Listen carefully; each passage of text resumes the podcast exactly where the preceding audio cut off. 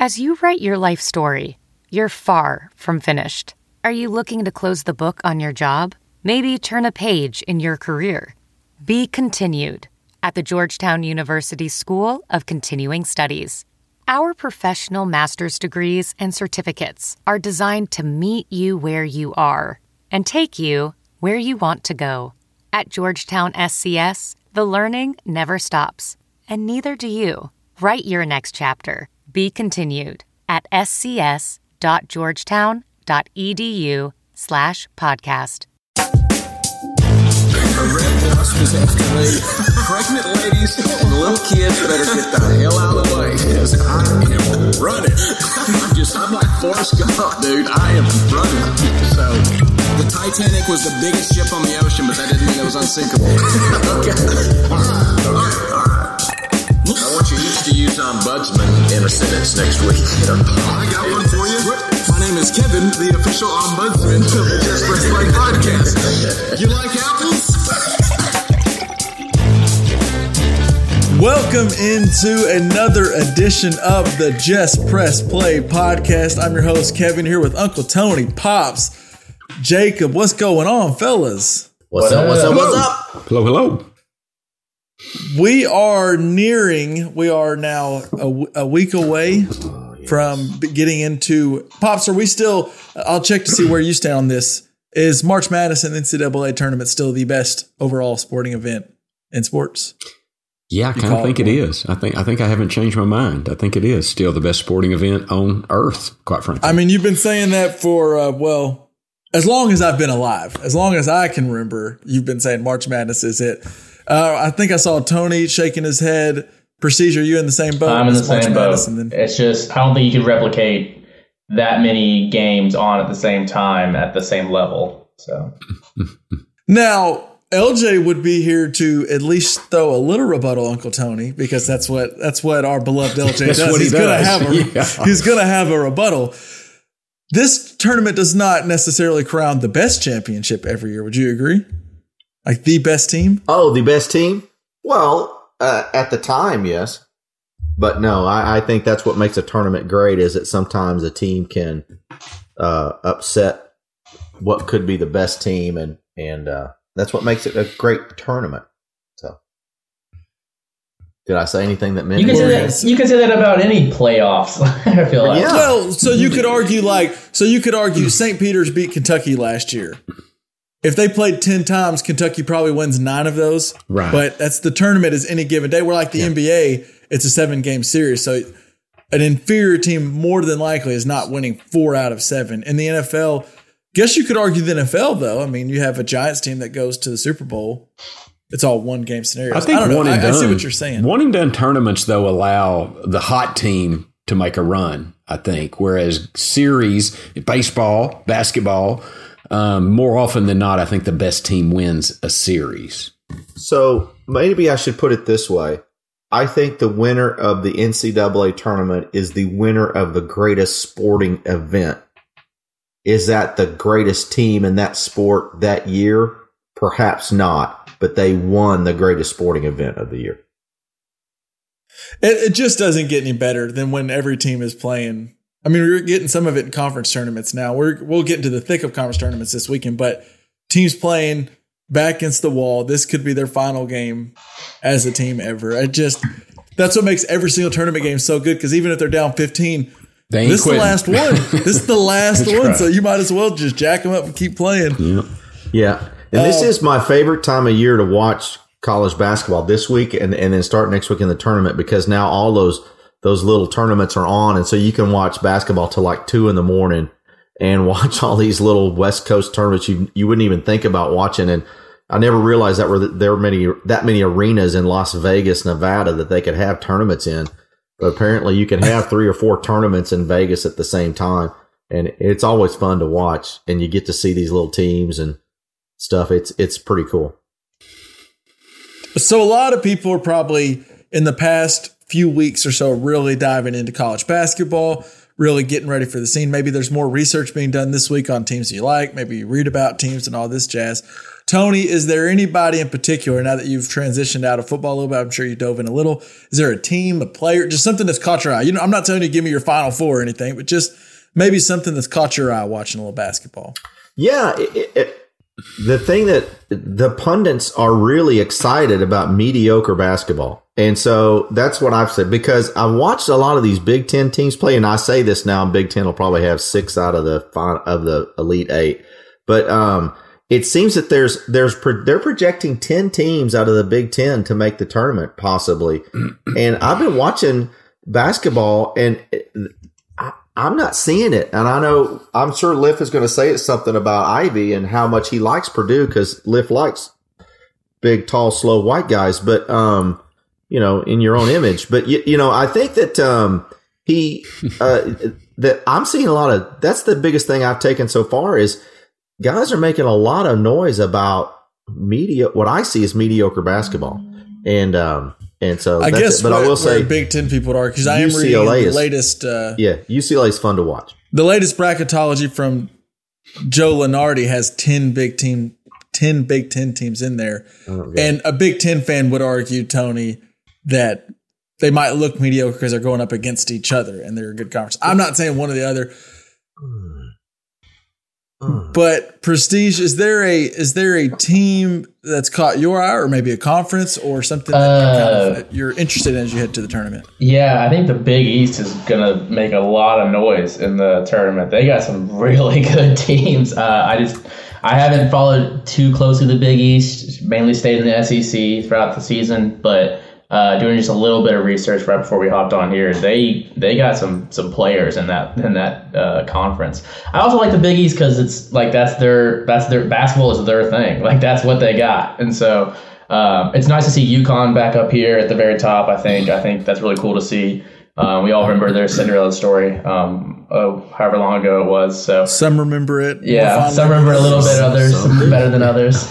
But yeah, I like watching the Big East. I think they're going to be pretty good this year, and that's something I usually take into tournament play, is when I'm filling out my bracket, is how good a conference is, to try to pick those lower seeds to make it. So, well, and if you are like a Big Ten proponent, or even SEC, I think it's tough, or Big 12 even. I think the ACC is the one that's been a little down.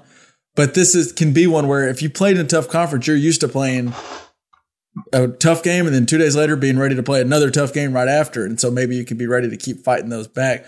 Pops, any team? I know one team that you're probably interested in is one of the ones that might be the number one overall seed, just because I know you have a little interest in – and the Cougars. Yes, I've always been a big U of H fan. And you speaking about, does the best team always win? I believe it was 1983 when clearly the Cougars had the best team, I think, that year.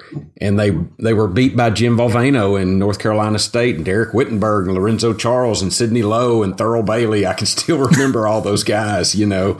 And I can tell you the Cougars team as well. But honestly, I don't know the Cougars as well now. I've only watched probably two half games.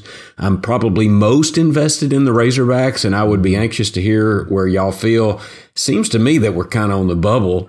To me, I think I hope we make the tournament, and I think we could make some noise. But so Houston and Arkansas are the two teams I'm most interested in watching, and I hope I get the opportunity to watch them both.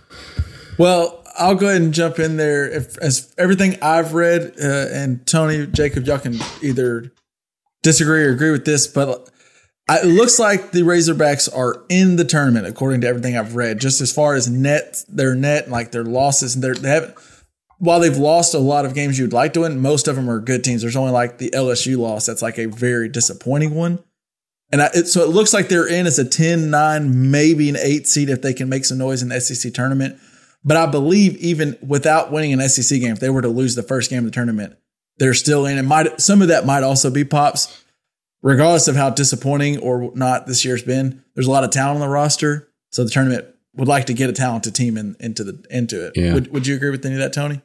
Yeah, and so what I've seen is I think if the Razorbacks were to lose to Auburn Thursday night, I think they may fall. They're being projected as a 9. They could fall to an 11. A non-bye 11, meaning they would be in playing on Thursday or Friday night, not playing on Tuesday. Because I think, if I read it correctly, they have the second or third most quad one games. They haven't won all their quad one, but they have like the most quad one. And that's a big deal in bracketology. And that means you're playing the top, most of your games are against the top 50 or top 75 teams in the country. And that's what the tournament committee seems to really look at now. And that's a new part of that new net thing. But if they, I think if they beat Auburn and then beat A&M after that, which is totally possible, they can move up to, I think the most they can move up to is a 7. If they won the whole tournament, maybe a 6. But I think that's pushing it. I do like them as an outside team again. Why not say they're in the Sweet 16? They've got a pretty good record of doing it. So, and got the talent. So, Jacob, it kind of, it was the part where you mentioned if they could beat Auburn, A&M, which they definitely could. Like, that's the way I am with this tournament team. I could see this team could be in the Elite Eight again, and I wouldn't be totally shocked.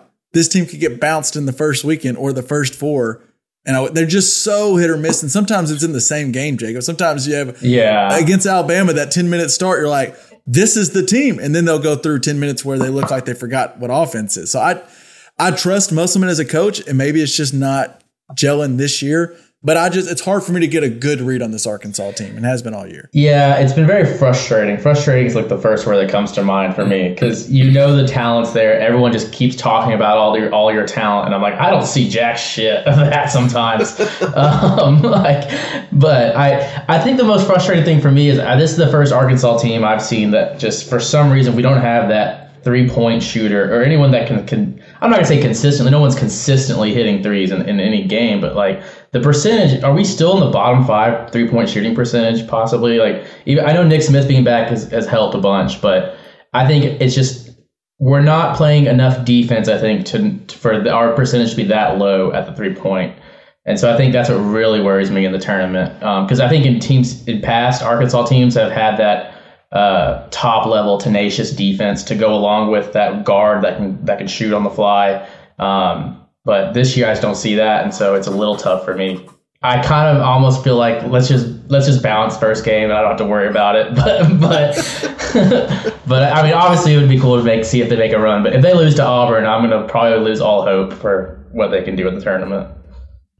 And you know, any team can argue, like, every team goes through injury, so this isn't a Arkansas excuse. But Pops, I think specifically the two shooters this team was looking at was Nick Smith at the guard range to kind of get you some threes, and then Trevin Brazile was going to be to spread it out from the 4.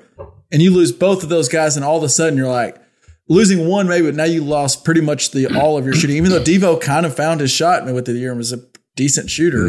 I don't trust that, though. I just think you lose those two shooters, and now you're scrambling. And then, as great as a player as I think Nick Smith is, it's just hard when so he's been out and you're trying to figure out who's going to take over that well. And Black had a few games. I think Black's going to be an awesome pro. Council tried to. I think he plays really hard, but sometimes he's out of control. And then you bring Nick Smith back, and it's just like, all right, this guy's now going to be dribbling the ball for 75% of the time, and you haven't played with him most of the year. That's hard. I don't care how great a coach Nick Musselman is. And I don't want to hear anybody talk about Musselman being on the hot seat, because I love Eric Musselman. I think if the minute we were to put him on the hot seat, there would be every team calling, or 90% of them. But I think you're what you're saying, and you're like me. I want to believe glass half full. And I think what's happening, I think it's very possible what I think you're alluding to is that Musselman has had a hard time getting his core, getting the right 5 guys on the court at one time and getting his rotation right, because there's been injuries, because he's lost prominent players. And now you put somebody like a Nick Smith. I think he's Nick Smith Jr., right? Isn't he a junior? But you put somebody like that who is, I mean, gosh, I've seen the kid. He can play. There is no question about that. But now he's handling the ball. You say they've not had a chance to gel. And so I would like to think, glass half full, that Musselman's just toying around with these different rotations and these different lineups, some because he's had to, and hopefully he'll have it right come tournament time. He's been a pretty good tournament coach in the past, and so I'm going to be cautiously optimistic about it and hope the best. Yeah. Well, that's what we just said. The tournament's who can get hot, and there's talent here. Now they just need to get hot. They have a shot. But I'm gonna give lists. Here's his optimism, and then we'll get off the Razorbacks. So the last two games against, well, let's start with the three games against Alabama, arguably one of the best teams, if not the best team in the country. Alabama's a good team. Yes, they hit their layups. They hit their layups, and at the end, they didn't hit their free throws, and that's what cost them. Against Tennessee and against the second game against Kentucky, they didn't hit their layups. And so normally, at Kentucky, they were taking the right shots. They just weren't going in. They were tentative. And that, to me, is a team that's set to go on a run. What's killed them in every game this year, it killed them when they had Alabama coming back against Alabama the first time. They didn't hit their free throws, and that's such a strange thing for a Musselman coach team not to be able to hit free throws. That's the thing about Black; he gets to the bucket, but then he's hitting 50% on his free throws here in the last 12 ball games. Ricky Council's hitting 60% the last 10 ball games. If those two guys push their percentage to 75-80%, Arkansas has won 3 of their last 5 games, and so. And then all of a sudden you're talking about a team who's really hard. Yeah, then we're talking about a top 25, 5 or 6 ranked team. So those are the things you kind of look for as Cinderella type teams. But you guys are right; they're just not gelling. The chemistry is off. But if they can fix those two things, I don't care if they hit threes or not. They're one of the longest defenders in the country, next to Tennessee, and that can be dangerous for a lot of teams you play in the tournament. So Tony, let's go to just this. Let's just say when the bracket comes out on Sunday, and now you're starting to look around at teams, and what are a few things that you kind of zero in on when you're doing a little research? Maybe it's coaching, maybe it's guard, maybe it's a good big man. What's a few key things you really like to look at when looking at maybe, okay, I like this team to make a little run? Well, I've got a couple, and I know one is the same as Liff, so I'm going to leave that for him. But the first thing I like to look at is defensive percentages. And how long a team is, meaning how tall they are on the perimeter. Well, if you've got guards that are 6'4", 6'6", 6'7", you got swings that are 6'7", 6'9", like Purdue, they've got a 7'2" guy, but they've got a 5'10" guard. I'm not sure that makes you a premier defensive team. And so the first thing I look for is that length on the perimeter and a good defensive percentage, meaning they're holding their opponents to a lower percentage shots. That can hold you through a lot of ball games when the refs aren't going your way, or you're facing a team that gets hot for 10 minutes, or you're not used to the gym and shooting. If you're able, the more 60-point wins you have, I think sometimes the better off you are in this tournament. That's the first thing I look for is that length. Because you're saying that team then can win when a game gets ugly and the pressure's like, because everybody's tight and you're all of a sudden you're clanking a bunch and then go, well, let's just D up. We'll just D up, play and get an ugly win. Because that happens every year in the tournament. There's some ugly wins. You just got to survive in advance, as everyone has to say. Yeah, so. I think Loyola Chicago was a great example of that a few years ago. It wasn't Sister Jean. It was because, dadgum, they could defend on the perimeter. And they could really mess you up. And then they could have patience on offense. And I thought that's what made them a great tournament team. So that's first, that length on defense, I think, is important. Jacob, is there something you like to look at? I like to look for senior guards. I like experienced guards in the tournament. That's just what I tend to gravitate towards. Unless obviously there's some team that's just like a Kentucky or somebody that's getting hot with their young guys at the right time. But I like senior guard play. I think that can really take you at least to the Sweet 16 typically. You like a good, I know, Pops, I feel like I've heard you talk about veteran guards a lot of times. Yeah. What are some things you look at? Well, I mean, Tony was leaving that for me, and Legs took it. Oh, damn. He's learned from the best, man. He's learned from the best. Great minds think alike, yeah. I like a strong backcourt, and I like an older backcourt. You know, you see so few seniors, but I do think it's possible in the tournament oftentimes to see a group of guys that are older and have played together and have that chemistry that we're talking about that the Razorbacks can't find because a lot of them are first-year players playing together for the first time. So I think senior or older leadership and a good solid backcourt that can calm you down, like Tony's talking about, when it gets a little jumbled and the game gets ugly, a good point guard that can kind of go, just settle down, guys. I'll get you the ball in a good position to score. Let's just settle down and so and that's not get carried away when a game gets sloppy. And exactly. All of a sudden it turns into a turnover fest. Yes. Someone who can go like, we just need to slow down. Let's just take a breath. I got this. We'll figure it out. And a team that has some of those are there's a TCU. I feel like has a few of those guards. A Kansas State maybe. What is it, Pops? I am curious. So, a senior guard is good, but also how important it is for a team to have, at least a just bucket getter? Because, we talked about UConn. They had a Kemba Walker or someone who's just, when the game gets ugly, I just need to go, Nick Smith Jr., here's the ball, go score. Is that important? Where does that weigh as far as just senior guard? That weighs in every single form of basketball you play, from Pee Wee to NBA. I mean, think about it. Look at Kevin Durant, or somebody like that, or LeBron, but I mean, I know now we're talking about, and Ricky Council is a good example in that he is a guy that can go get a bucket, but if he gets fouled, is he going to hit those free throws? So you need a guy that can get a bucket and can hit a free throw if he gets fouled. I think the answer is taking it generally hard to the hoop and being able to either get that ball in the bucket or make the free throws if you're fouled.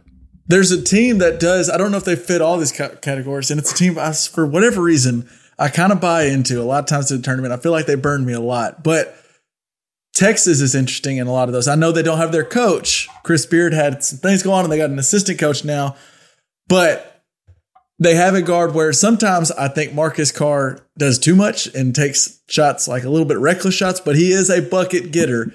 And then they got some senior guys who are transfers like that. Sir Jabbar Rice, I think is his name. Sir Jabari.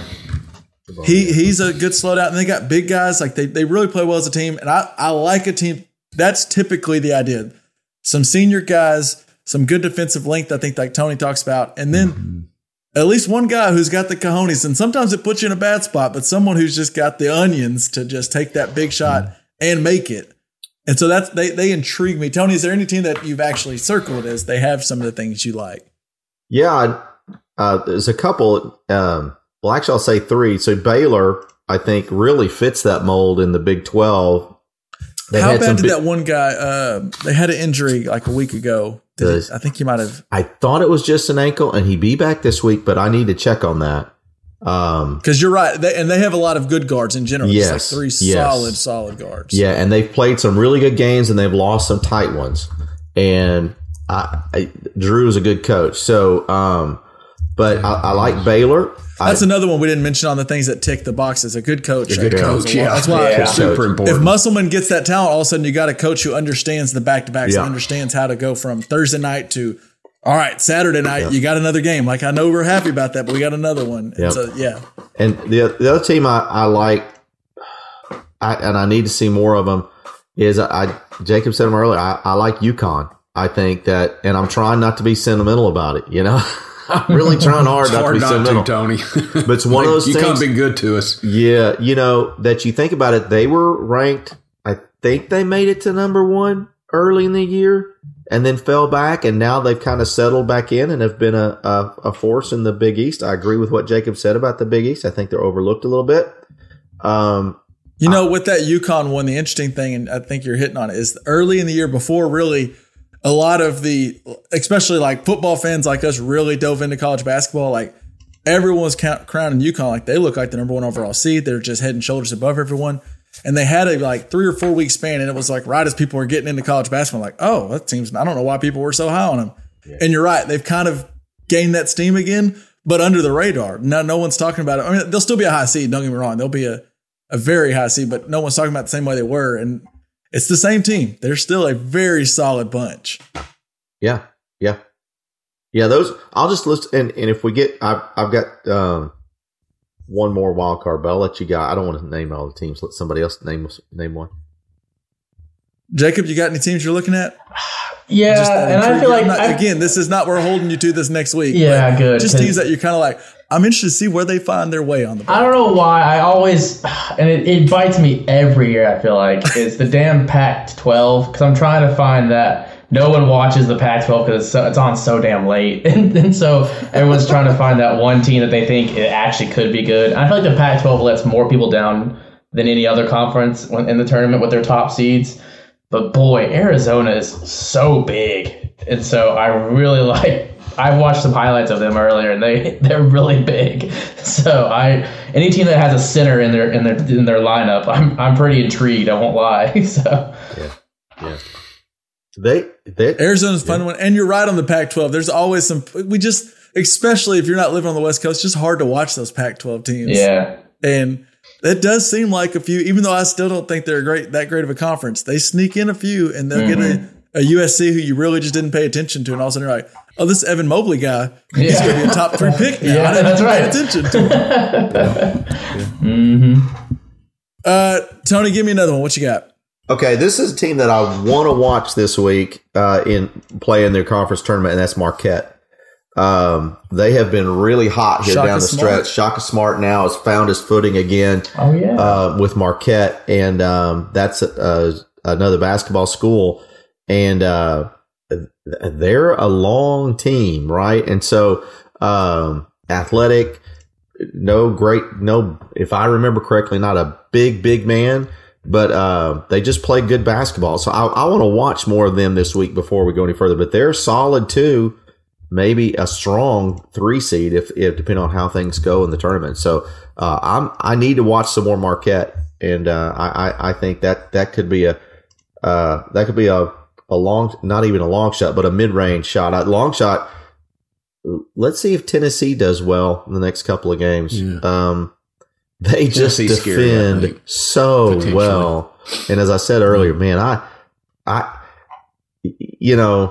hate being, I don't want to be, a homer and set these SEC teams, but I don't think the SEC is quite as vaunted as folks are putting them up from top to bottom. But man, Tennessee can defend. And if it wasn't for the fact that I had to watch Rick Barnes whine on the sidelines, I really like watching Tennessee. I think that Tennessee team had a real shot because I totally agree with you. They got length. They can defend. They got, I think it's Vescovi who can kind of light it up from outside. But my issue, Tony, and it kind of nails to, they're missing the guy that you like and that really all of us like. They had Ziegler that I think he's only a sophomore, but he's basically their do-it-everything guard and really has control of that offense and has what Pop's talking about, the guy who can go, this is getting a little too fast. Let's slow down. And he tore his ACL against the Hogs earlier a couple weeks ago. And I just think, even though I still think they're a talented team, they're going to be a tough out. That point guard just gets so crucial when you have these 6 games to make it. I agree, except I don't know. Did you hear Musselman's comments after that game when Ziegler went down?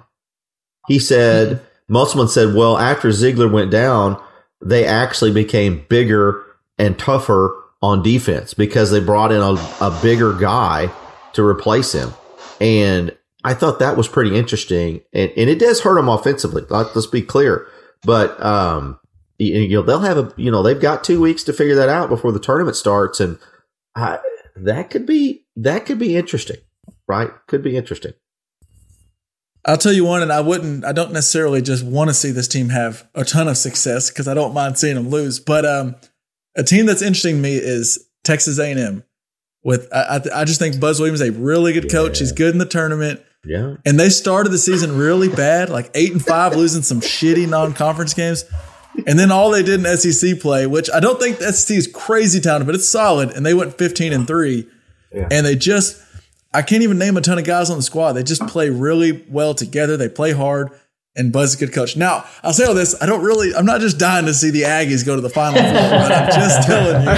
That hurts me to hear you say that. Yeah, no offense to the Flynn family, but I don't want to see him either. I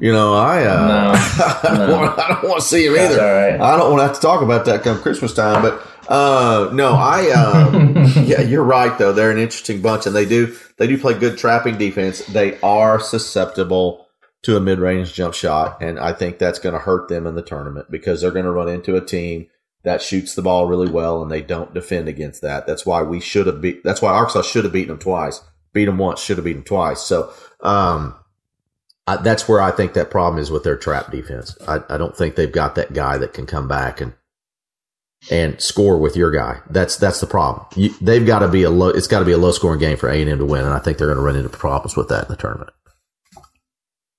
Pops, you've watched a lot of basketball in your years. How much do you care about conference tournament week as far as like the teams that are really good, teams that like you're really thinking could be Final Four caliber teams? If they lose early in the conference tournament or win the conference tournament, does that change your mindset that much when you're filling out your bracket after Selection Sunday? No, not really. You know, sometimes you need a loss late in the season to kind of get you back right. And I just, you know, you can expend yourself trying to win that conference tournament sometimes. And I mean, the NCAA tournament is the thing, you know, I don't profess, you know, mailing it in just if you're in the NCAA, but it doesn't matter. To answer your question, I'm not too concerned if they're a good, solid team if they don't do well in their conference tournament. I mean, you're saying either way, though. Like, say UConn, who we've all kind of circled as a team that we think is pretty decent. Say the Big East tournament's kind of grueling. They play a couple overtime games, and they have to play all five, and they're tough games.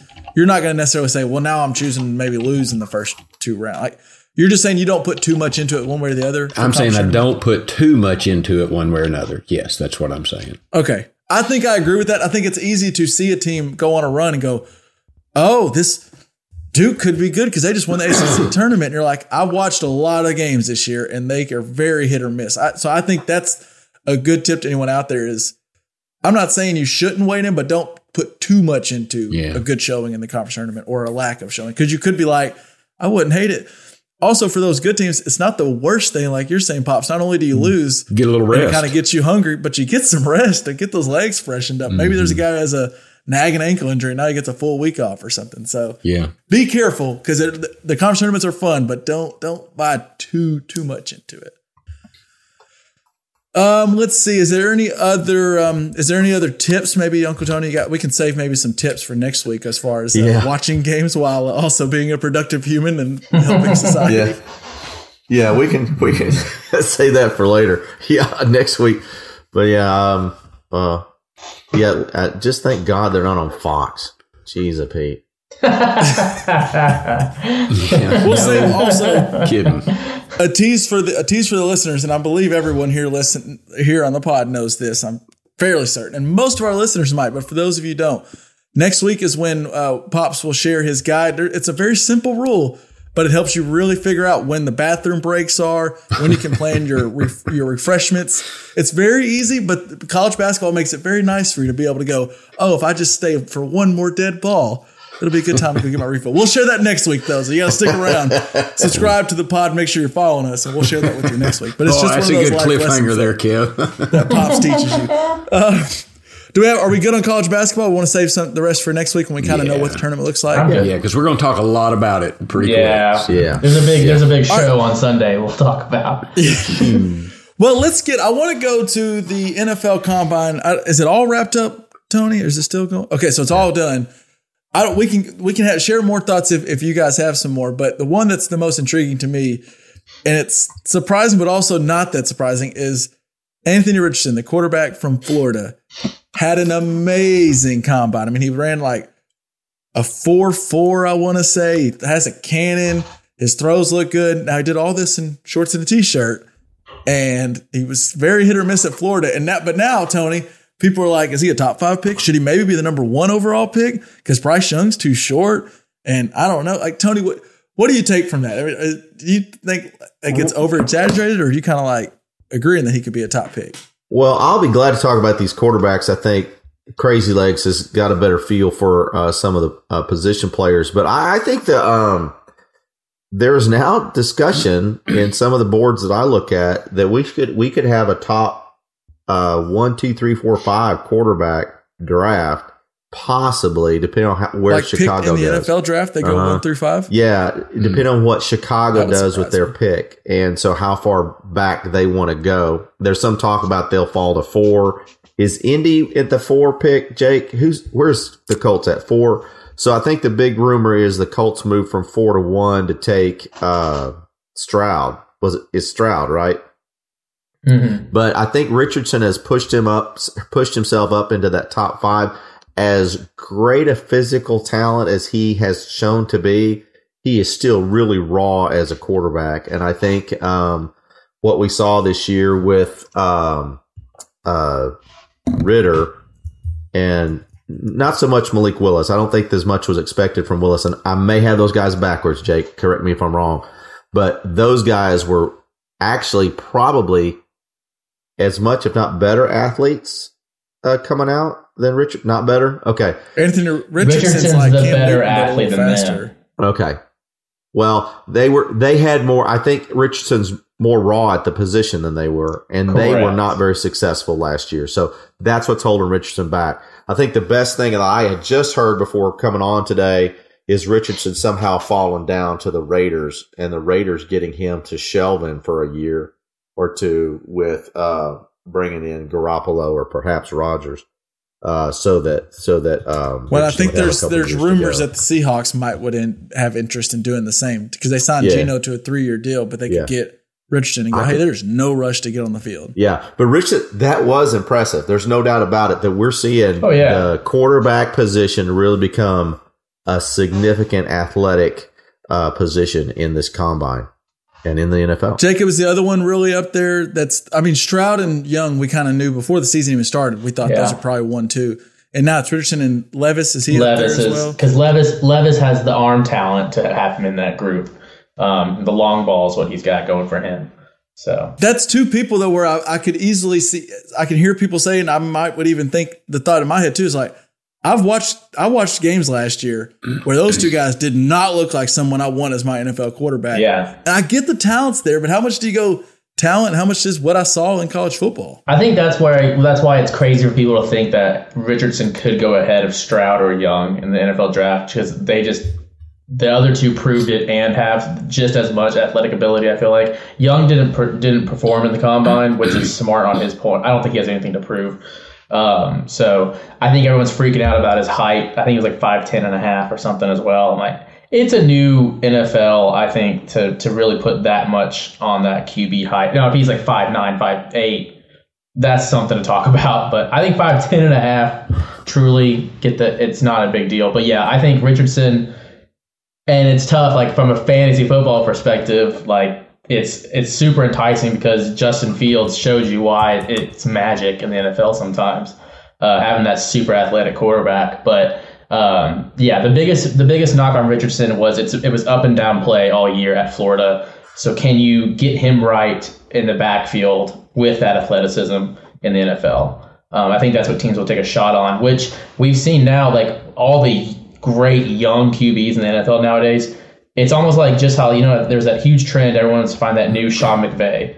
Well, now everyone wants to find the next Patrick Mahomes, Josh Allen. They want to find that lightning in a bottle guy because they know it's going to last 20 years if you can sign them. So, well, the one of the last really good athletes that went as a quarterback and then won an MVP, he's available apparently, but no one wants Lamar Jackson right now. Can someone make that make sense to me?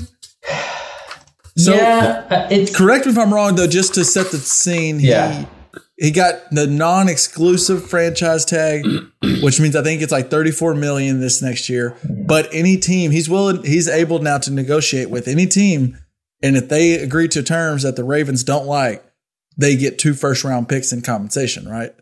Yes. Yeah. Correct.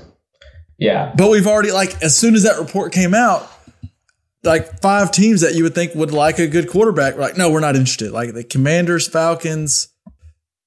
Oh, I'm forgetting some of the other names that said. Yeah, why would the Falcons come out right away? Why would they come out and go, we're not interested? What prompted that? Did I miss something? I think of the list that said no, they're one of the ones sitting higher on the draft. And so maybe they're thinking we have a better shot at moving up to get one of these younger QBs than paying all this money. Although it's very interesting because as a GM, if I were to think about it, it's like, yeah, I'm about to shell out all this money. And I think really Russell Wilson really scared the hell out of some of these GMs because they put all that money in them in Denver and it got nothing.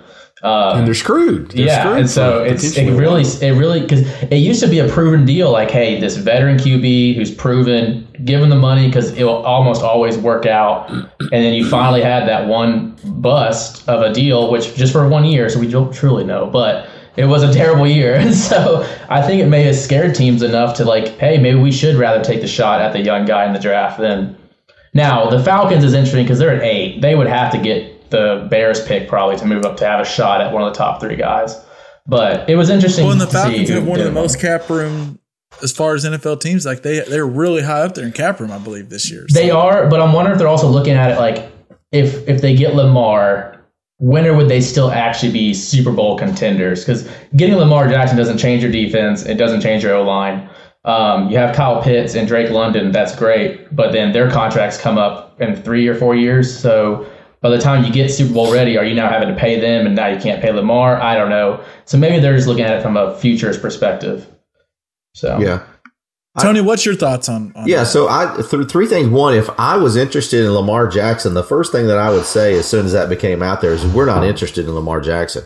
I wouldn't want anybody to know what I'm thinking. Atlanta has to, and just on Atlanta's, they've got too much draft capital in the current quarterback they've got. So as Jacob was saying, they've got a lot of holes to fill. But Ritter wasn't a high draft pick, right? I mean, Ritter was third.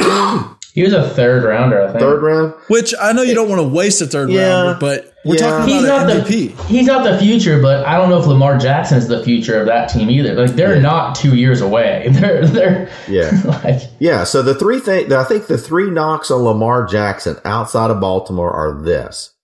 One, he has had injuries the last 2 years. He missed however many games in a row this year to end the season.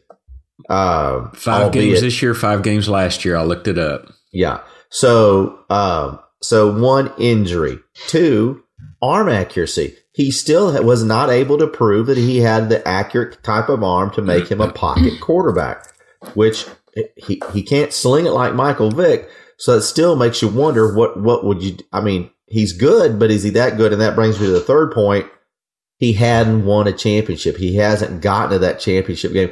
What is he that quarterback, right? For you to leverage and commit $40 to $50 million a year for 5 years with, I think, is he looking for 60 or 70% of that guaranteed? Is he looking for 200 guaranteed? Well, I think he wants 100%. He wants to get Deshaun Watson. That's what happens when you don't have an agent. So, but I think those are the three things that are knocking him is injuries. The arm accuracy, and he hasn't proven that he can win the game.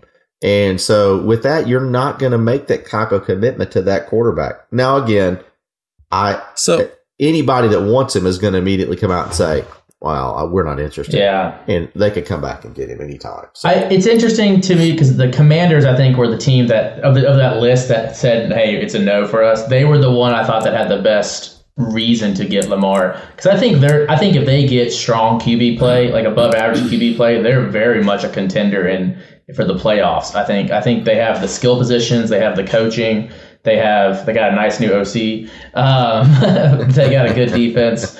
So I was very kind of shocked, especially with I'm blanking on the head coach's name now, but I know exactly who he is. Rivera had success with Cam Newton early on in his career, so I mean, the pieces kind of just made sense. So there must be either, and now that the franchise tag is on him, maybe there can be some more wiggle room for them to make a deal. But that tells me Baltimore wanted a tremendous amount back for him, or that he's just worth so much that the cap can't be there for them. I don't know those exact little details that go on in those back rooms, but I was shocked to see the Commanders come out and go ahead and already say, we're out. Pops, what are your thoughts on this? I think that we ought to believe what I think Baltimore is telling us. And I think Baltimore is telling us that he is not one of those guys. He is not an Allen. He is, and Allen hadn't won either, but I'm saying the jury's still out on Josh Allen. He's not a Mahomes. And God, let's get into why the Cowboys want to renegotiate Dak's contract a little bit, because I can't figure that out either. But I think that's what Baltimore is saying. They're saying we like you, but I think Tony, you nailed the issues perfectly. Accuracy potential issues and just the way he plays lends itself to injury. Is he talented? My God, yes. But if it was my team, I don't know that I would want him at the price tag it's going to take. So, and Tony, I thought you also made another point. I mean, he's negotiating his own contract, so he's got to go out there and figure all this out and sign an offer sheet, and then the Baltimore's got 5 days to match. You know, that's a lot for him to do, and maybe he can pull it off, but I just think we should believe what Baltimore's telling us, and they're not that sold on him is what I'm getting. And they've had him for, what, 4 years, 5 years? Yeah. Well, so, it's interesting. I just push back on a little of that because I'm like, yes, maybe there are some accuracy problems or some of those issues, but also I don't feel like the Ravens have done him any favors at receiver. So far, they haven't hit on that. Mark Andrews is good, but Bateman was hurt. Their running backs are always hurt. His left tackle's been hurt, and he still has an MVP, and he's not – I know he missed the games at the end. I think what's kind of happening is at the end of the year, he missed those games, and he wasn't really communicating with the Ravens. And so the Ravens have kind of at word like owner to owner talking. They're like, we don't know what the hell this guy – I mean, he's a wild card. He won't talk to us. We don't know if he's healthy. He might be 100% healthy and not playing. And it's scaring teams off of him a little bit. I'd roll the dice on Lamar Jackson. We're over here getting excited about Anthony Richardson when we have a Lamar Jackson who's just that athletic and has shown that he can throw on the NFL level.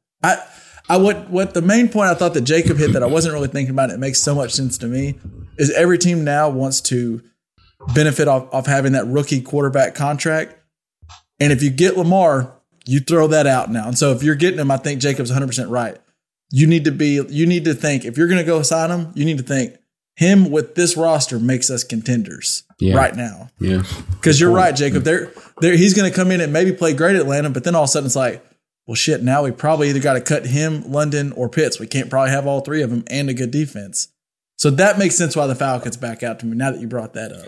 Yeah, because you're seeing it across all the across the board with all the teams that have those QB contracts. Because it's not only if the QB contract is up now, they have to think about it so far ahead in the future because they cost so much. If they are considered, which Lamar Jackson's trying to consider himself one of those guys, Joe Burrow, we're going to see most likely Joe Mixon's cut this year and T. Higgins probably gone next year because they just can't afford to have everybody. Same reason you saw Tyreek Hill. Exactly, Tyreek, yeah. So, and it's funny you brought up kind of all those things about like the Ravens didn't help him out. I'm like, well, everything you just listed can be very. Now you don't. I'm not saying he's Patrick Mahomes, but he's wanting that kind of money though. That's the level. So like if he's going out, Mark Andrews, Travis Kelce, no wide receivers, kind of no wide receivers in KC compared to NFL standards, I guess, as far as a group.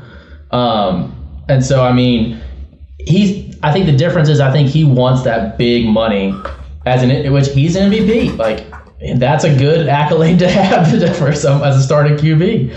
But I think it's just not lining up for what he's doing, for what he's wanting, if that. So it looks like, Tony, I think you brought this up a few months ago or a few weeks ago. We talked about this, but Deshaun Watson just screwed it by the Browns. Not Deshaun Watson because the Browns. Say what you will about Deshaun Watson, but if someone offers you, take that damn money. I'm not mad at Deshaun for taking the money that someone's willing to offer. But Lamar looks at it as going, I've proved just as much as he has, and NFL teams are going, yeah, but we're not giving that out. I don't know why the hell the Browns did that, but we're not doing that. And he also sucked. He doesn't have an agent to go, that's not going to happen. You're just not going to get it, Lamar. So here's as much as Deshaun sucked, Russell Wilson sucked. People are scared to give him that money. So here's what's crazy about the NFL. Okay, so last year or 2 years ago, if you had which one of these three quarterbacks would you rather have? Deshaun Watson, Lamar Jackson, or Daniel Jones? And at that point, it's like, well, I'll take Deshaun. Well, I'll take Lamar. Screw Daniel. Why would I want Daniel Jones? Today, guess who's got the best contract as of today? Daniel Jones. Daniel Jones just re-signed 35? Well, 35 a year, I think. 35 a year. I thought it was 4 years, 160. So average 40, so right? They just said, you know what? Now for the next 5 years, 4 years, Daniel Jones is the better quarterback from those guys as of today. Now, as soon as Lamar signs, then somebody thinks he's the better quarterback. But it's amazing to me how that has switched just in the matter of 18 months that Daniel Jones now is signed for a longer period of time than those guys. So it's just amazing now. And Daniel Jones is, and maybe as we go through for the next 5 years, the better quarterback of those three. So we'll see. Well, I'm also just wondering if the market value for a top QB is now outpacing the cap increase. And so teams just cannot cannot afford to take that risk anymore of, hey, like if it doesn't work, we are really screwed for the next. Like if Russell Wilson's a bust, like the Broncos are screwed for 5 years possibly, like unless they can get out of it somehow. I don't know, but like that's a lot of money to hand. You're handing over the franchise for these kind of level QBs that are asking for this kind of money. Yeah.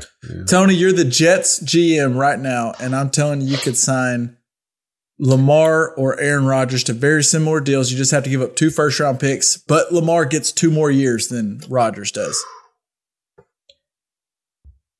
Ooh.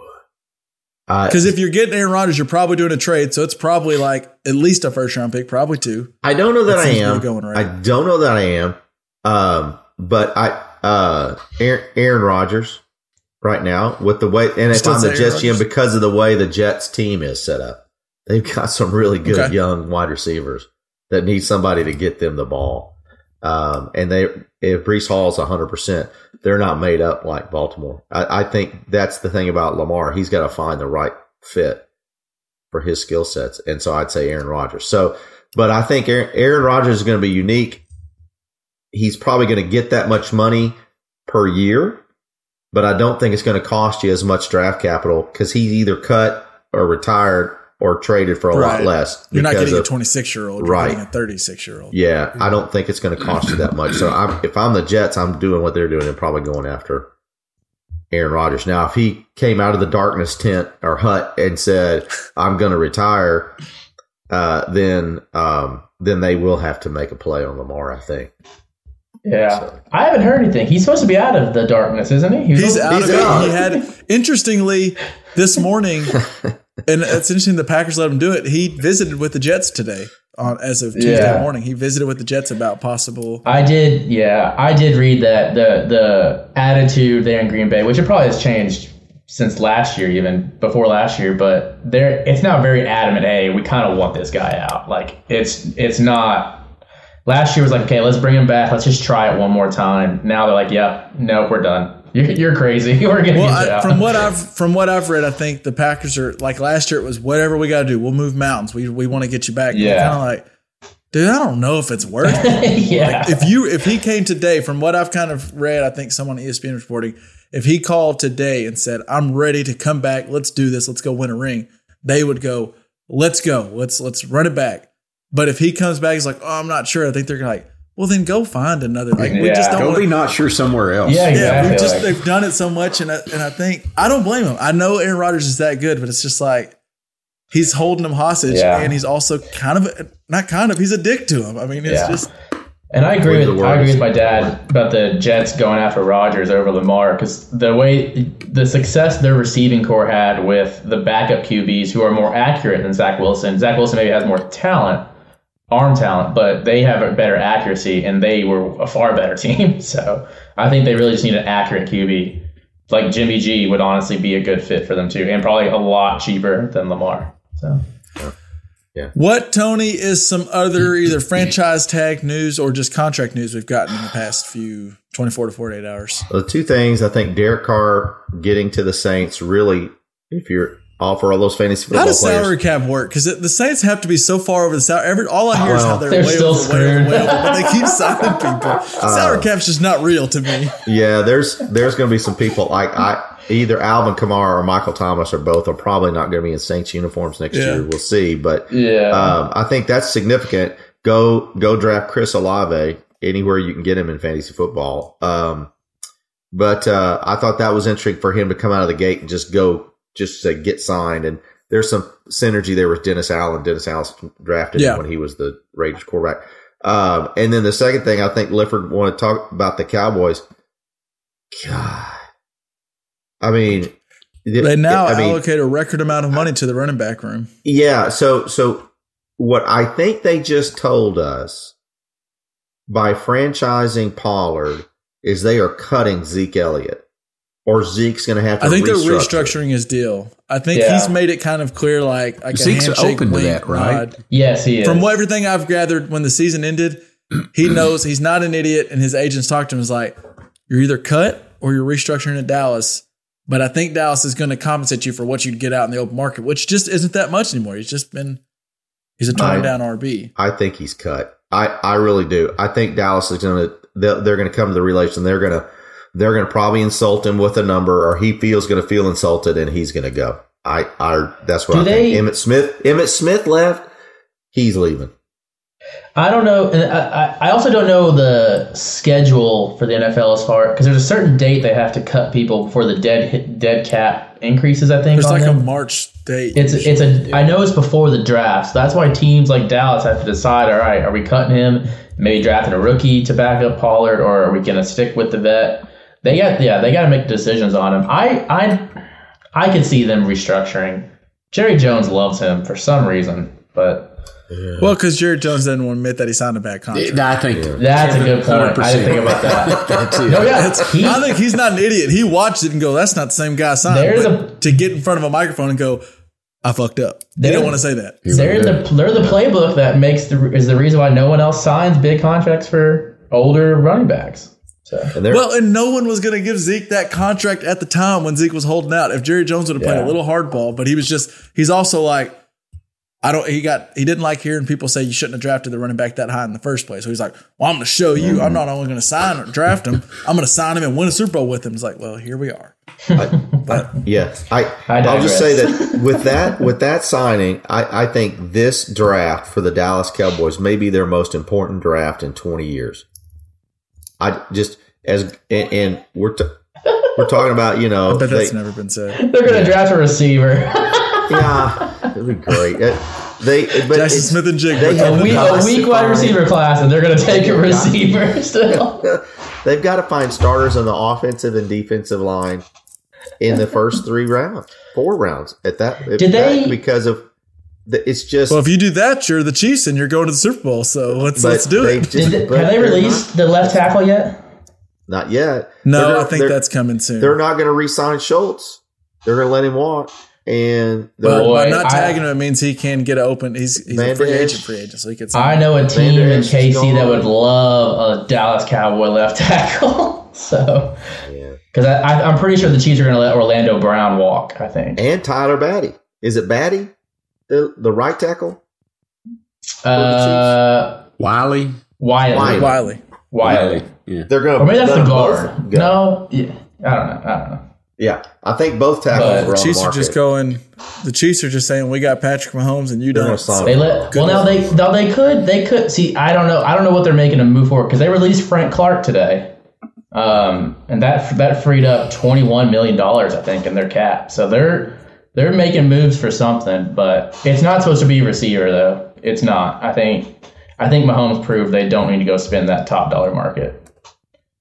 Pops, you see any other moves that intrigued you? I think that Pollard one kind of, to me, is Pollard also going, I'm not ready to sign a long-term deal because it's going to be a discount because he's coming off an injury. So I think injury is what it's a smart move for injury purposes, yeah.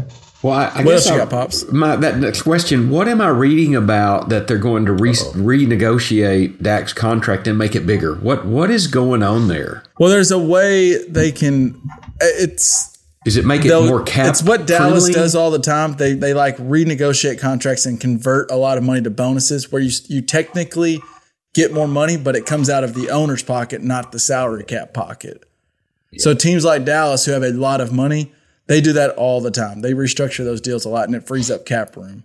Mm-hmm. So this is going to free up cap room ultimately, right. Is what it is. They'll restructure Dak. It'll benefit Dak. It hurts Dallas's bottom line, helps the player, but your salary cap's good. But if you're Jerry Jones and you don't give a damn about spending a little more money, then you're fine. You just don't see teams like the Carolina Panthers often do that, or a smaller market team. You'll typically see them if they're going to increase, they're pushing it back on the back end instead of the. So it'll cost Dallas at some point, but Yeah. Well, and like, don't get me wrong. The Saints have done that same thing, being aggressive with contracts. We'll just backload it. As we've talked, I mean, he certainly represents the franchise as well. I mean, he is a representative of the franchise, much like Mahomes. I mean, he really he's now paid the same amount as Daniel Jones, I think, on a yearly basis, or maybe even a little less. But anyway, so no, that's all my question was. I was like, what is going on with that? But that makes sense.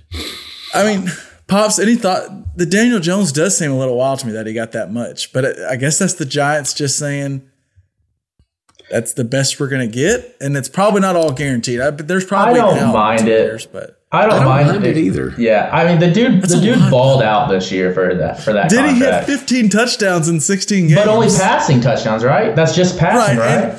And you could argue who the hell was he throwing to because they were we talked about receivers. So I guess it just feels like a lot because there wasn't that long ago we were talking about how that was a terrible pick and. Well, they had to sign him, right, so they could franchise Barkley. I think that was the thing because, you know, and it makes more sense that, I mean, Daniel Jones to sign and Barkley is a running back. Who knows how long he can last. And again, I think they're smart enough to know, like, hey, we're not signing him maybe to be like the future guy, but like we could possibly contend here 3 or 4 years down the road when we rebuild because we have it seems like we have the right coach now. So this $35 million a year, 3 years from now, might look cheap. So, yeah. One that was interesting to me, we mentioned running backs being tagged, seeing Josh Jacobs tagged. I feel like that's so a whole day coming, right? That came out of left field. I had no idea. The Raiders are they were going to tag him. Well, Josh McDaniels, anyway. I don't know if he was. So Josh Jacobs had a fantastic year, and I felt like he made it pretty clear that. I thought he was gone. Yeah. I'm out of here. I'm going to sign a deal with someone who actually likes it. This is the team that... No, you're not tagged. Yeah, this is the team that didn't pick up his fifth-year option, I think, at the very beginning. They played him in the Hall of Fame game, and they played him in, like, all preseason games. Everyone's saying, like, they clearly don't like this guy, and then yet he balled out. It seemed like a mutual thing. Yeah. They usually didn't like each other. They literally did nothing. They did no favors for this guy. He balled out, and they're like, okay, we'll keep you. That's why proponents hate the tag because they might be just trying to trade him. Yeah, I know, but they're crazy. That's nuts. I like all the good news coming out of Jacksonville, though. They franchised Evan Ingram, which I thought was smart, and then Calvin Ridley's reinstated. The world is right. Yeah. Says the guy who has him on his dynasty fantasy team. Well, you just can't. Who knew you couldn't gamble on Thanksgiving with your family? Yeah, the Jacksonville Jaguars just became a very good team to put futures on for the AFC Championship. Yeah. Not a bad team right now. Good job, LJ. I want to touch base on, and we'll wrap up in a minute. I wanted to get some thoughts on these new MLB rules because I see a lot of things. Some people love them. Some people absolutely hate them. And so I'm very excited to get Uncle Tony and Prestige Worldwide's thoughts on them. But, Pops, I want to do a little NBA talk here. And I know you're a big fan of Nikola Jokic over at the Nuggets. He's having a fantastic year again. They are the best record in the West. And it seems he is the favorite to win MVP, which would be his third straight MVP. Then, as tend to happen, there's a narrative now going on, and it was kind of brought up on ESPN First Take, where they love to throw out some hot takes. And Kendrick Perkins kind of threw out there that when Russell Westbrook averaged a triple-double, he's stat padding. But when Jokic does it, he's a three-time MVP. He clearly was alluding to there's a race thing and people like Jokic because he's white and they didn't like Westbrook because he's black. And we will say this here. This is Fort White guy's opinion talking about this. So take that for what it's worth. But I don't think that holds any merit, Pops. I just don't understand where he's coming from. Well, I think what you're seeing is Kendrick Perkins doing what he did when he played basketball. I mean, he was not that good a player. He's not that good of an analyst. So he's saying something, I think, bombastic to get attention. And I guess First Take is the venue to do such a thing for sure. But as far as the triple doubles, I think another white guy, J.J. Redick, kind of jumped up in his ass on that, and I appreciate J.J. Redick. I'm not saying I agree with everything he does all the time, but you know, he said the triple doubles the last 28 times going back to last season that Joker has had a triple double, ththey've won the game. They're 28-0. Now I don't. That doesn't feel stat patty. That feels like winning basketball. Yeah. Now I can't. That's what I heard Reddick say. So I'm giving credit to him. I haven't looked it up, but I assume that's correct. But that's not stat padding. That is getting guys good shots. That is getting rebounds. That's not stat padding. That's being a hell of a ball player. And anybody that's seen this guy play, he's not the best athlete on the court. Don't get me wrong. There's no question. He is a basketball player, though, and he is one of the best I've ever seen play. And I think, too, you saw Charles Barkley really took up for him and said, man, if you can't – it's not a racist thing. Joker is good. He is a hell of a baller. And so I think Perkins is just – one of my when he first started playing, I thought he might have something, and it seemed like he signed a big contract, got traded to the Celtics, maybe from the Celtics to the Oklahoma City to the Thunder, and then he wasn't anything. He signed a big contract, and then he was nothing, and now he's sitting on his.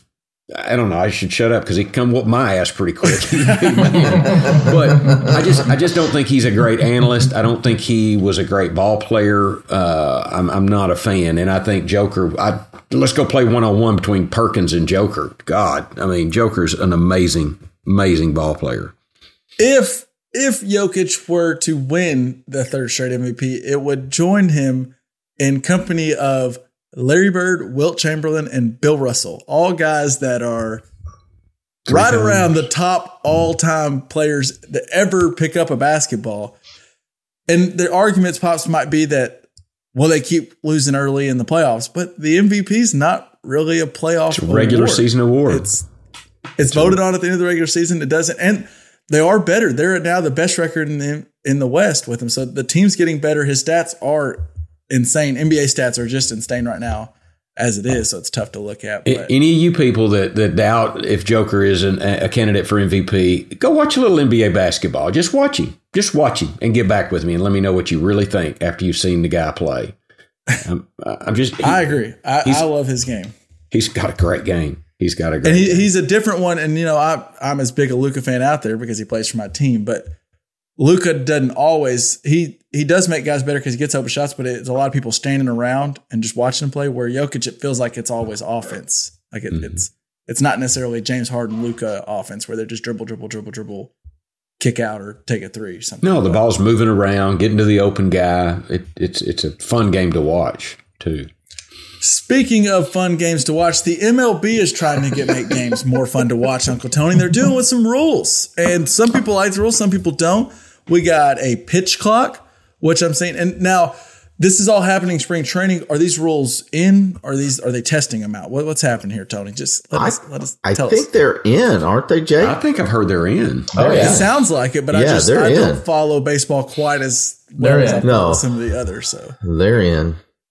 There's a pitch clock, a bigger bases, or at least the bigger second base. Or pitch something? Clock, all bases. Yeah. Pitch clock, okay. Bigger bases. They're thinner. No shifting. They're a thinner profile and wider. And all the four infielders must be on the dirt and on their side of second base at all times. So you can't do things where we got three guys on between second and first or something. No, but I forgot who did it the other day. They played three outfielders. The center fielder comes and plays like a rover position. Yeah. So they left left field open. He's in the grass. So left field played open. Yeah. I think the last big one that I saw was pickoffs. You can't there's a limit to how many times you can try to pick someone off at first. Yes. Yeah, and I'm not exactly sure of the rule if it's per batter or per inning, but you only have a limit. So if you make a pickoff move and don't make it, the runner knows. I just go right as soon as I can go. Any movement, I know he's going home, and so I really think that's going to be a disadvantage. We'll see. After a third step off, the pitcher will be charged with the balk, unless at least one offensive player advances a base or an out is made on the ensuing play. Yeah. Yes. So if he's already had three, I'm gonna lead off, right? Yeah, and here's the other thing: if the pitch clock is down to 2 seconds, and he hasn't pitched yet, guess what? You're gone. You know you can go. So at 2 seconds, 1 second, the guy, he's got to step off, or if he steps off, he's missed his pitch clock. It's a ball, right? So there's a lot of things going on. The runner's advance, is that right? A ball, the runner advances, yeah. So Pops, I don't know where you stand on this, but I'm hearing some of these rules and they sound a little fun, but it sounds like it's not baseball anymore. But as someone who doesn't watch much, it sounds fun. What do you say to it? Do you hate this? Do you like it? I like it because I mean, you've seen sometimes, and hey, I'm going to defer to the baseball purist here in just a minute. But to me, and definitely you guys know more about it than me, but to me as just a fan, move the game along a little faster. I mean, I get tired of them trying to pick a guy off first time and time again. It does get old, but I also understand the purity of the game. I hate to see him. I don't see why you can't put your infield anywhere you want. I don't know that I love that, but I think a pitch clock and some limitation. But Tony's pointing out some very real disadvantages, perhaps, to the team that's playing defense with those rules. But I do on the surface at least kind of like them. Yeah, Tony, what do you think? Yeah, I'm with it. I'm gonna ask the catcher on the call to weigh in on this, but I think I'm a little concerned that it's detrimental to that position, except that what I have read and watched a little bit in spring training is the catchers with strong arms have now become a bigger weapon for picking runners off at first, because they're the ones that'll be able to make the pick, because if the runner gets too far, because they can't go to first base, the catcher can throw down, and that might become more of a weapon. But Jake, as a catcher, what do you think about these rules? Does it diminish the position or give any disadvantage to the catcher? I would say it's no disadvantage to the catcher. None of this, I think, truly affects the catcher. Most of the stuff I've read is there's rules set in place, or there's no set rules for the catchers. Like, technically, if your pitcher likes to work slow, which not many do, they like to have a fast pace. They like to have that rhythm when they're on the mound. So I think that's why you're seeing some mixed emotions. I think more of the pushback is like, hey, I hate that you're trying to control me even more out here on my mound. But the catcher itself, like, they technically can hold the ball. They can't hold the ball like too long to give that pitcher time to reset if they want to. Because, but it's all the discretion of the umpire. Like, if they think someone's holding the ball too long now as a catcher, they're going to get a warning. They even had to come out and say, like, we've now given more time to the catcher to put their gear on if they're the last out. Don't worry, we're taking care of you. Like, how is that not just common sense? So you have to actually say that. So there's certain things. But as far as the pitch clock goes, most pitchers like to work fast. I don't see it as a – it's just going to be something you have to get used to. The pickoff one is more concerning for me because, yeah, I feel like – regular season, that's fine maybe, but if that's still in place in playoffs, that's a big deal. Like, pickoffs are huge in playoffs, but also stealing bases. That's what makes some guys iconic 40-man roster guys, because they can steal bases. But the short or the bigger bases, I think we're actually you won't see a change in the game, but you'll see a change in stats. But then also, I think the pitch clock. I think the stat they showed, like, to your credit, Liff, I think last year MLB games averaged 3 hours and 4 minutes. That was the average time of a game. What they've seen, because they've been doing this in minors already, this pitch clock, they're averaging 2 hours and 40 minutes a game with this pitch clock. So it is a much faster paced game. And rightfully so. Tell me, what is the thought behind the bigger bases? I mean, and literally, I guess they're slightly closer because they're bigger, but what's going on? It's all to try to increase excitement. So more stolen bases, more easier to steal. It's just like juicing up a baseball maybe by a 16th of an inch somehow or something, whatever they do to slow down that speed of the pitcher's ball coming to home plate. It's just little things to try to excite the game without completely changing it to try to appease the more purist traditional baseball fan, I think. And it is supposed to be the other part of the base. They made it bigger and a little bit flatter. It is supposed to reduce the risk of some injuries, especially at first base. Okay. So that there's a larger landing area for the runner to avoid the first baseman as he has his foot on the bag or in any tag. or any or fourth tat, play at a base. Yeah. There's more room on the base for both players. Conversely, though, every bang-bang play you've ever seen at second base, you give, you know, that additional 2.5 inches to the runner, there's going to be a lot more safe calls. I shouldn't say a lot. There's going to be more safe calls at second base. So. For sure. I think the one I hate the most, though, honestly, is the shift. Because it's not fun, obviously, but at the same time, like, teach a guy to hit to the opposite field then. I think that's where I think that's the purest in me. Obviously, and also I'm trying not to be biased. That was what I liked to do. That's what I was good at, where I made my money. But no money before NIL deals. Get that Domino's deal or something. But Qdoba. I think the shift, I liked it because it was the penalty for if you were only a pull hitter. Like, if you're just a pull hitter, like, I don't know. I think I like the Pierce. I mean, use the whole field. With you on that one. Use the whole field. Like, or if you can bunt. Then teach them to not shift on you. Like, they made an adjustment to you. It's on you to now make an adjustment, not the league to do that for you. So, I totally agree. Like, this is coming from someone who can't hit worth a shit. But yeah, if you're mad that they're shifting everybody to the right because you only hit to the right, well, learn how to hit to the left. I mean, figure it out. Yeah. Or get out of the league. You'll find your way out. That one seems, the other ones I don't totally hate. It is interesting. I've read some stuff where the batters also don't necessarily love the pitch clock because there's some batters who love stepping out and adjusting their gloves. Yeah, adjust their gloves 5, 15, 20 times. Have you seen Scherzer? And now they can do it once per at bat. Scherzer's really, really fucking with some people right now. He will purposely get a warning for holding too long so he can stay set, knowing that batter is going to get out and readjust because they just called time and everything like that. So as soon as the batter gets in the box, he's throwing, and that's legal. They can just quick pitch him now. He's pushing everything. Which Scherzer is kind of that guy. Like, I hate the establishment, but. He's pushing the boundaries pretty hard on the pitch clock. Well, it does get old, and the two things that get old the most, man, I get they play a part in the game. Well, one of them does, like picking a guy off first to get him closer to first base. Like, I get that, but what drives me crazy sometimes is, like Pops was alluding to, the batters who between every single pitch unstrap their glove and readjust and take. I know it's not a ton, but it adds up, and all of a sudden this at bat takes forever because we're doing it between every single pitch. I don't hate shortening that down, you know? I would say it's similar to guys that have maybe a somewhat longer free throw routine.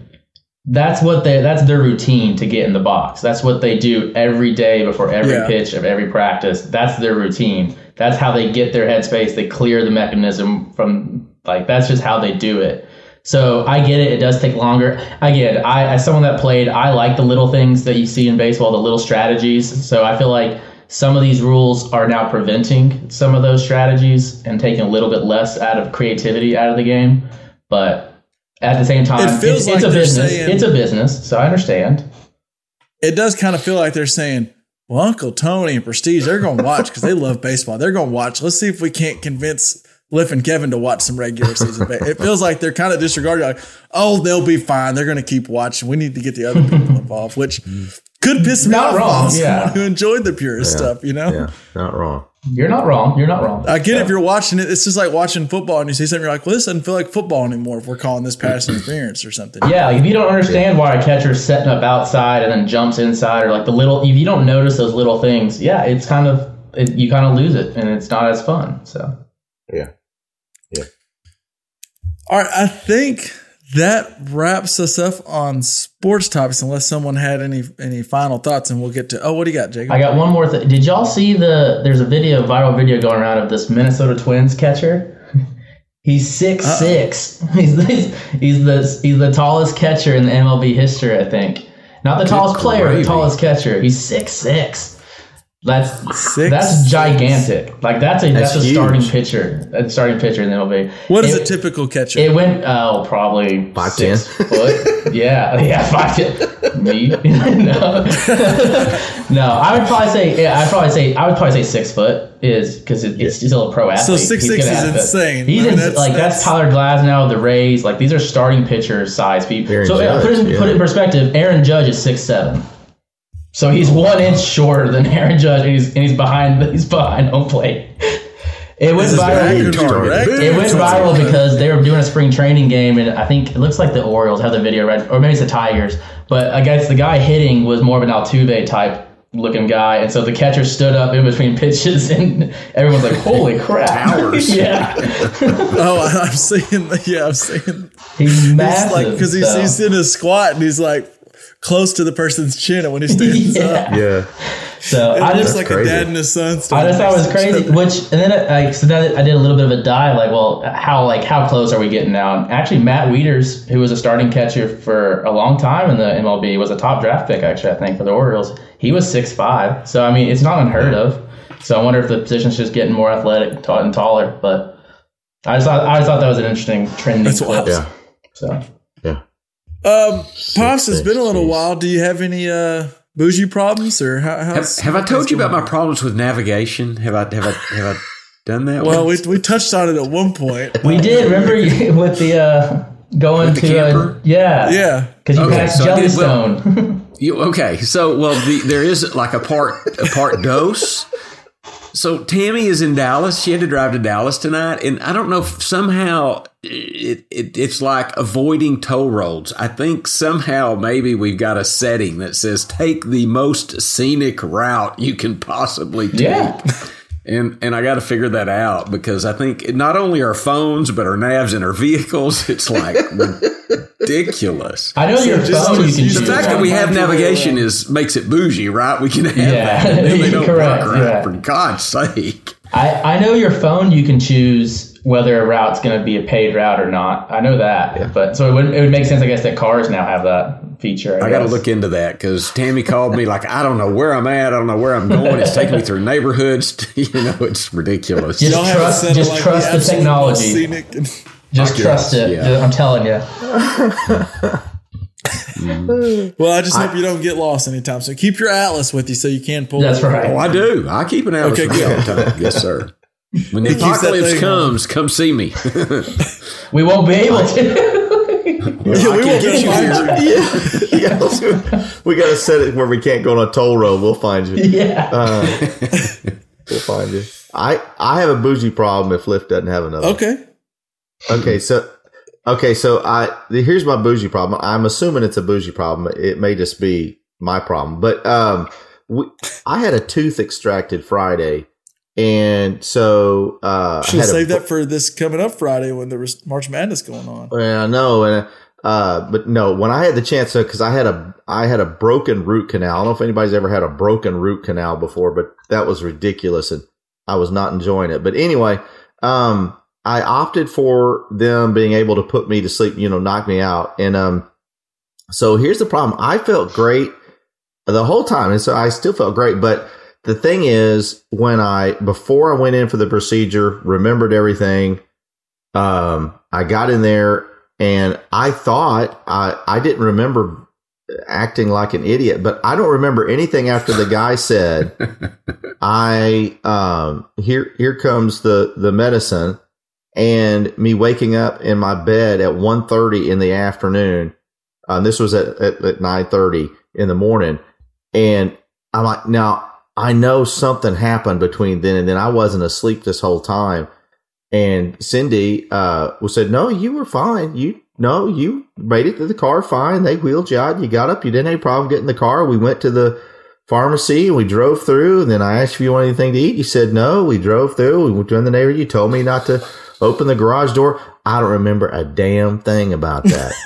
And now, obviously, then I was fine. So, the boozy problem is, man, that's kind of scary that I don't remember anything from. But you were functioning, so the lights were on, and you just nobody was home functioning. Yeah, and so the last time that happened was in New Orleans, and I'm not going to tell that story right now. No, time out. So, but Cindy may have some incriminating pictures of you, Tony. You better be on your best behavior. She might, but that just to me is crazy that. That's just weird. I just you might have been one thing if Sydney would have been like, it'd be one thing if she was like, yeah, you struggled to get in the car, you were out of it, but she's like, yeah, you were fine. You kept asking people if they wanted to have what you were having. You just anything like that. I'd understood it because it was me, but I would have at least I would have expected me to be a little bit of an idiot. But she said, "You were just loopy." I was fine. Tony, it's probably hard for her to tell when you're being just a little bit of an idiot. Yeah. That's probably true. Yes. Speaking of loopy over there, I saw an orange pill. Are we drinking an old fashioned maybe? Or no. So we are drinking tonight an Uncle Tony original. It's called Between the Seasons. And so, this is that time of year. Football's over. You might work on a better name. It's the All-Star game in NBA. We're halfway through. Yeah, it was. So, NCAA tournament hadn't started yet. NBA, MLB is not started. Golf really hasn't gotten going yet. The Masters in there. So, it's between the seasons. So, what this was, and I wrote this down. So, I took an old-fashioned and a between the sheets and kind of did a combo drink. And so what this drink is, I call it the Uncle Tony's Between the Seasons or the Sports Wasteland, whichever you'd want to call it. And it's call it an old sheets. Oh, there's an old sheets. I don't I'm more along the lines of the tweener or the in-betweener. Oh, I don't like that, liver. That's not very funny. You could just call it the tweener.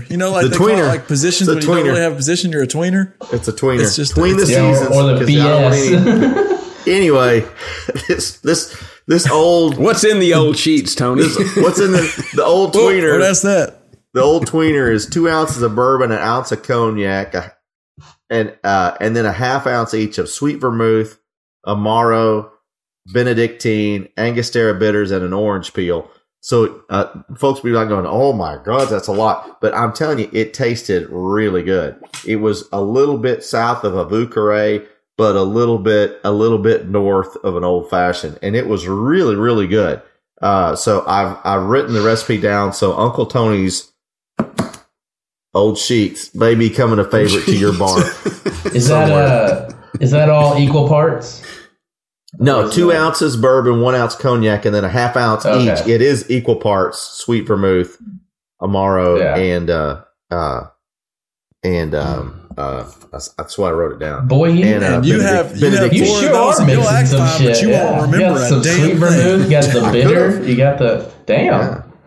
I could have had that before I got my tooth thing pulled. So that was that's what I was going to ask. So these weren't what you were drinking before you blacked out between. He forgot to tell us he had 3 old sheets before he went to surgery. 9:30 in the morning. Oh my gosh! All right, that'll do it for this week's pod of the Just Press Play podcast. We might even title this like Uncle Tony's Old Sheets. Just I can tell you that. Yeah, LJ, we'll let you decide that in post. Maybe make an executive decision on that. Between the seasons. LJ, between the seasons. BS. Selection. We got conference tournament this week, and then selection Sunday afterward, and then we're getting fully into March Madness, baby. We cannot wait. We'll be back next week to get you all set. Guys, I'll holler at you then. Peace out. Peace. Peace. Here already.